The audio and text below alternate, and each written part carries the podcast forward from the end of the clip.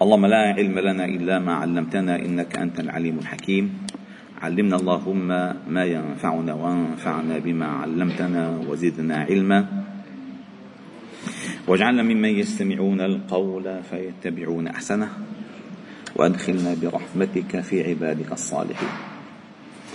وبعد فلا نزال معكم أيها الأحباب الكرام في مجالس القرآن ضمن دروس قران الفجر وقد وصلنا إلى أواخر آيات في سورة آل عمران وهي قوله تعالى ولله ملك السماوات والأرض والله على كل شيء قدير. إن في خلق السماوات والأرض واختلاف الليل والنهار لآيات لأولي الألباب الذين يذكرون الله قياما وقعودا وعلى جنوبهم ويتفكرون في خلق السماوات والأرض. ربنا ما خلقت هذا باطلا سبحانك فقنا عذاب النار. هذه الآيات إلى آخرها إلى آخر السورة هي آه، مقطع مهم جدا ينبغي الاهتمام فيه. وقد وردت فيه عدة أحاديث عدة أحاديث من أشهرها. قال عطاء انطلقت أنا وابن عمر وعبيد بن عمير إلى أمنا عائشة رضي الله تعالى عنها. فدخلنا عليها وبيننا وبينها حجاب. فقال لها ابن عمر أخبرينا يا أم المؤمنين بأعجب ما رأيته من رسول الله صلى الله عليه وسلم. فبكت وقالت كل أمره كان عجبا. ما كل أمر من أول لاخره عجيب. كل أمره كان عجبا. أتاني في ليلتي. حتى مس جلده جلدي. ثم قال يا عائشة ذريني أتعبد لربي عز وجل. قالت فقلت والله إني لأحب قربك وإني أحب أن تعبد ربك. فقام إلى القربة فتوضأ ولم يكثر من صب الماء. ثم قام يصلي فبكى حتى بل لحيته. ثم سجد فبكى حتى بل لحيته حتى بل الأرض. ثم اضطجع على جنبه فبكى. حتى أتى بلال يؤذنه بصلاة الصبح. قالت فقال يا رسول الله. بلال يسأله. ما يبكيك؟ وقد غفر الله لك ما تقدم من ذنبك وما تأخر. فقال ويحك يا بلال؟ وما يمنعني أن أبكي؟ وقد أنزل الله علي هذه الليلة إن في خلق السماوات والأرض واختلاف الليل والنهار لآيات لأولي الألباب إلى آخرها. ثم قال ويل لمن قرأها ولم يتفكر فيها. ويل لمن قرأها ولم يتفكر فيها. هلا فعلا ال ال آيات القرآن كآيات الأكوان. آيات الأكوان تحتاج إلى تفكر وآيات القرآن تحتاج إلى تدبر.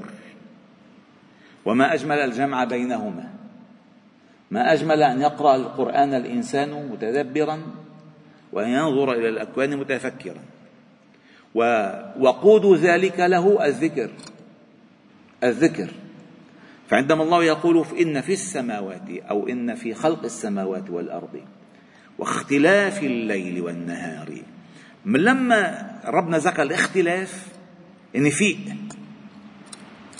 في يعني منه منه شيء روتيني. يعني أعطيك مثل بسيط. لو نظرت أنت إلى الأفق الآن خرجت من صلاة الصبح مع عبد القادر رحت عدت على البحر أنت وأبو عماد مشان تتأرج على شروق الشمس. لا يمكن أن تكون الدقيقة التي تراها كالدقيقة التي تأتي بعد. لا يمكن. الأفق كل لحظة يتغير وهذا اختلافه في جزئياته وفي كلياته. فأول النهار غير ربع النهار ربع النهار غير وسط النهار. وسط النهار غير العصر. العصر غير قبل العصر قبل المغرب. المغرب غير العصر. العشاء غير المغرب. بعد العشاء العتمة غير العشاء. وسط الليل كل شيء. هذا اسمه اختلاف. الاختلافات هذه تدل على أن الذي جعل فيها المختلف واحد لا يختلف. الذي جعل فيها المختلف واحد لا يختلف. لا يتخلف أبدا. لا يخلف الله الميعاد. حي قيوم هو الذي يغير هو الذي يبدل هو الذي يرفع هو الذي يضع. كل يوم هو في شأن. يسأله من في السماوات والأرض. كل يوم هو في شأن. يرفع قوما يضع قوما يرزق قوما يقدر على قوم يفتح على قوم يغلق على قوم. كل يوم في خلقه مهما دقت. أحجامهم وفي أكوانه مهما عظمت أحجامهم. هو الذي يدبر الأمر. يدبر الأمر من السماء إلى الأرض. أمره عجيب. سبحان الله. فقال النبي صلى الله عليه وسلم ويل لمن قرأها ولم يتفكر فيها. فإذا خلق السماوات والأرض واختلاف الليل والنهار. يقلب الله الليل والنهار. إن في ذلك لعبرة لأولي الأبصار. ما قال لأولي الأنظار. قال لأولي الأبصار. عليك أن تعمل نظرك بصرا. لا أن تعمل نظرك عينا بصرا. أن تبصر. قد جاءكم بصائر من ربكم فمن أبصر فلنفسه ومن عمي فعليها.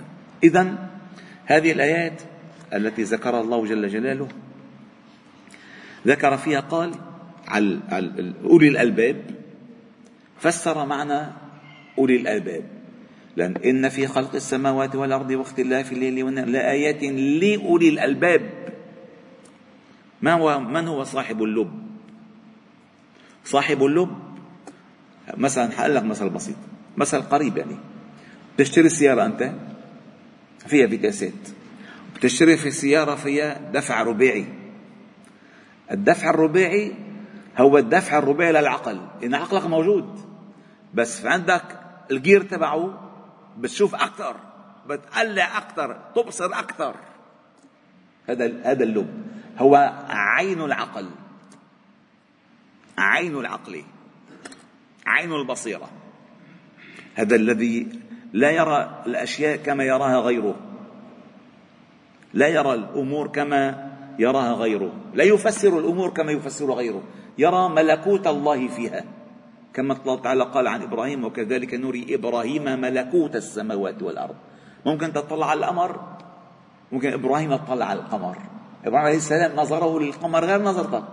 وعباد الله تعالى المتفكرين نظرتهم للكون مختلفة عن نظر غيرهم لأنهم من أولي الألباب. ما الذي دفعهم وما الذي رفع هذه هذا المقام لهم حتى يصبحوا من أولي الألباب؟ الذكر. والتفكر. الذكر مع التفكر. فقال الله تعالى الذين يذكرون الله قياما وقعودا وعلى جنوبهم ويتفكرون في خلق السماوات والأرض. ربنا ما خلقت هذا باطلا سبحانك فقنا عذاب النار. هذا الميدان أيها الأحباب الكرام لا يوفق لا يوفق الكل لدخوله ابدا. تحتاج لدربه طويلة. دربة طويلة طويلة. وبعد هذه الدربة تأتي الخلطة السرية اللي هي التفكر. يعني ذكر ذكر ذكر ذكر ذكر ذكر يرفعك الذكر إلى الفكر الفكر الفكر الفكر. فبعد ما كنت في وقود الذكر وترقيت إلى مراتب الفكر أعطاك الله تعالى شهادة أولي الألباب. بدك قلب الذكر. وما أي ذكر؟ ما أي ذكر؟ مثلا لو بخلص صلاة بسبح 33 33 حمد 33 تكبير. فكر حوله ذكر. منيح. الذكر على كل الأحوال. في كل حالك. إن فتر إن فتر لسانك عن ذكر الله لا يفتر قلبك وعقلك في التفكر في خلق الله. هذا الذكر الحقيقي.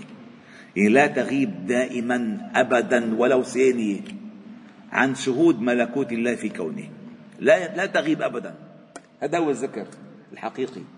الذكر هو مادته أو حركته لسانية ولكن حقيقته قلبية. قلبية. فالنبي صلى الله عليه وسلم يقول إن الله لا يستجيب دعاء من قلب غافل ساه لاهن. إذا يا رب يا رب يا رب والقلب. هلا الكهرباء بتنقطع. هلا الترويقة بتأخر. الشيخ طول السيارة كذا. اذا قلبك من هون القلب غير موجود.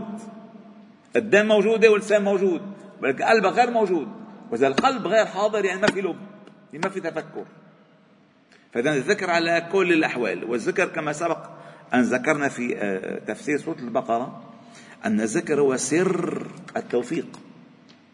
والذكر أيها الاحباب الكرام من أيسر العبادات.